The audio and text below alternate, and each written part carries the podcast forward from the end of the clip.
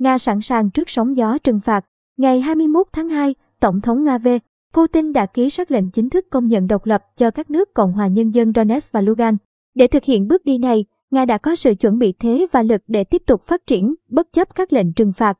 Phát biểu tại cuộc họp bất thường của Hội đồng An ninh Nga trong hôm qua, ngày 21 tháng 2, Thủ tướng Nga Mikhail Mishustin tuyên bố, chính phủ nước này đã chuẩn bị cho những hậu quả của việc công nhận Donetsk và Lugan được công nhận trong vài tháng. Thủ tướng Nga Mikhail Mishustin nhấn mạnh, trong nhiều tháng, chúng tôi đã chuẩn bị cho một phản ứng có thể xảy ra đối với việc không nhận LPR và DPR. Ý tôi là, trước hết, thay thế nhập khẩu và phân tích tất cả những rủi ro mà chúng tôi có thể gặp phải nếu quyết định như vậy được đưa ra.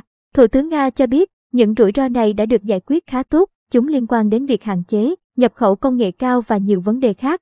Các nhóm công tác đã được thành lập tại các bộ và ban ngành của Nga. Họ sẽ đưa ra các quyết định, bao gồm cả cùng với ngân hàng trung ương, cần đi sâu vào giải quyết. Vì chỉ bằng cách này mới có thể thúc đẩy các quá trình liên quan đến thay thế nhập khẩu và đạt được các mục tiêu phát triển quốc gia mà Tổng thống Nga đã đặt ra. Thủ tướng Mishustin đảm bảo rằng chính phủ sẽ làm mọi thứ cần thiết để đảm bảo sự phát triển kinh tế của Nga và phúc lợi của người dân. Tuần trước, tại cuộc họp báo chung với Tổng thống Belarus, Tổng thống Putin đã tuyên bố rằng áp lực trừng phạt hoàn toàn không hợp pháp. Đây là một sự vi phạm nghiêm trọng luật pháp quốc tế mà những người đang nói về điều này chỉ quan tâm khi nó có lợi cho họ. Nhà lãnh đạo Nga lưu ý rằng chỉ có một cách để khắc phục tình trạng này tăng cường sức mạnh bản thân từ bên trong và trên tất cả. Tất nhiên, trong lĩnh vực kinh tế, Tổng thống Putin nhấn mạnh rằng rất nhiều điều đã được thực hiện ở Nga trong 8 năm qua trong lĩnh vực thay thế nhập khẩu. Chúng tôi chưa làm được mọi thứ như kế hoạch. Nhưng nhìn chung có thể nói rằng hơn 90% nhiệm vụ đặt ra và xây dựng cho chính mình đã được giải quyết. Chúng tôi còn nhiều việc phải làm trong lĩnh vực này, đó là điều cần thiết để tăng mức độ chủ quyền kinh tế. Còn trong bài phát biểu trực tiếp trên truyền hình trước toàn thể người dân Nga hôm qua, Tổng thống V. Putin tuyên bố rằng phương Tây sẽ tiếp tục áp đặt các biện pháp trừng phạt chống lại Nga trong mọi trường hợp, một cái cớ sẽ được tìm thấy hoặc bị đặt. Theo lời ông, mục đích chỉ có một kiềm chế Nga, và họ sẽ làm điều đó, như họ đã làm trước đây, ngay cả khi không có bất kỳ lý do chính thức nào. Tổng thống Putin tuyên bố, Nga sẽ không bao giờ từ bỏ chủ quyền, lợi ích quốc gia và các giá trị của mình.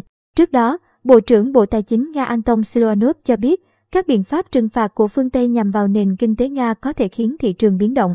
Song đất nước này sẽ chống chịu được các hạn chế nhờ vào nguồn dự trữ vàng và ngoại hối dồi dào. Tính đến đầu tháng 2, Nga có gần 635 tỷ USD vàng và ngoại hối dự trữ. Bộ trưởng Siluanov tuyên bố các biện pháp trừng phạt nhằm vào hệ thống ngân hàng Nga sẽ gây khó khăn, nhưng chính phủ đảm bảo tất cả khoản tiền gửi vào ngân hàng và tất cả giao dịch, kể cả bằng ngoại tệ, đều an toàn. Theo lời ông, Nga có một lá chắn tài chính dưới dạng dự trữ vàng và ngoại hối, thặng dư ngân sách và nợ thấp. Bộ trưởng lưu ý rằng, nếu những lệnh trừng phạt mới nhắm vào các công ty năng lượng của Nga, Moscow sẵn sàng thay đổi nguồn cung sang các thị trường khác. Trong trường hợp bị loại khỏi cơ chế thanh toán quốc tế SWIFT, Nga sẽ có thể chuyển sang các hệ thống tài chính khác.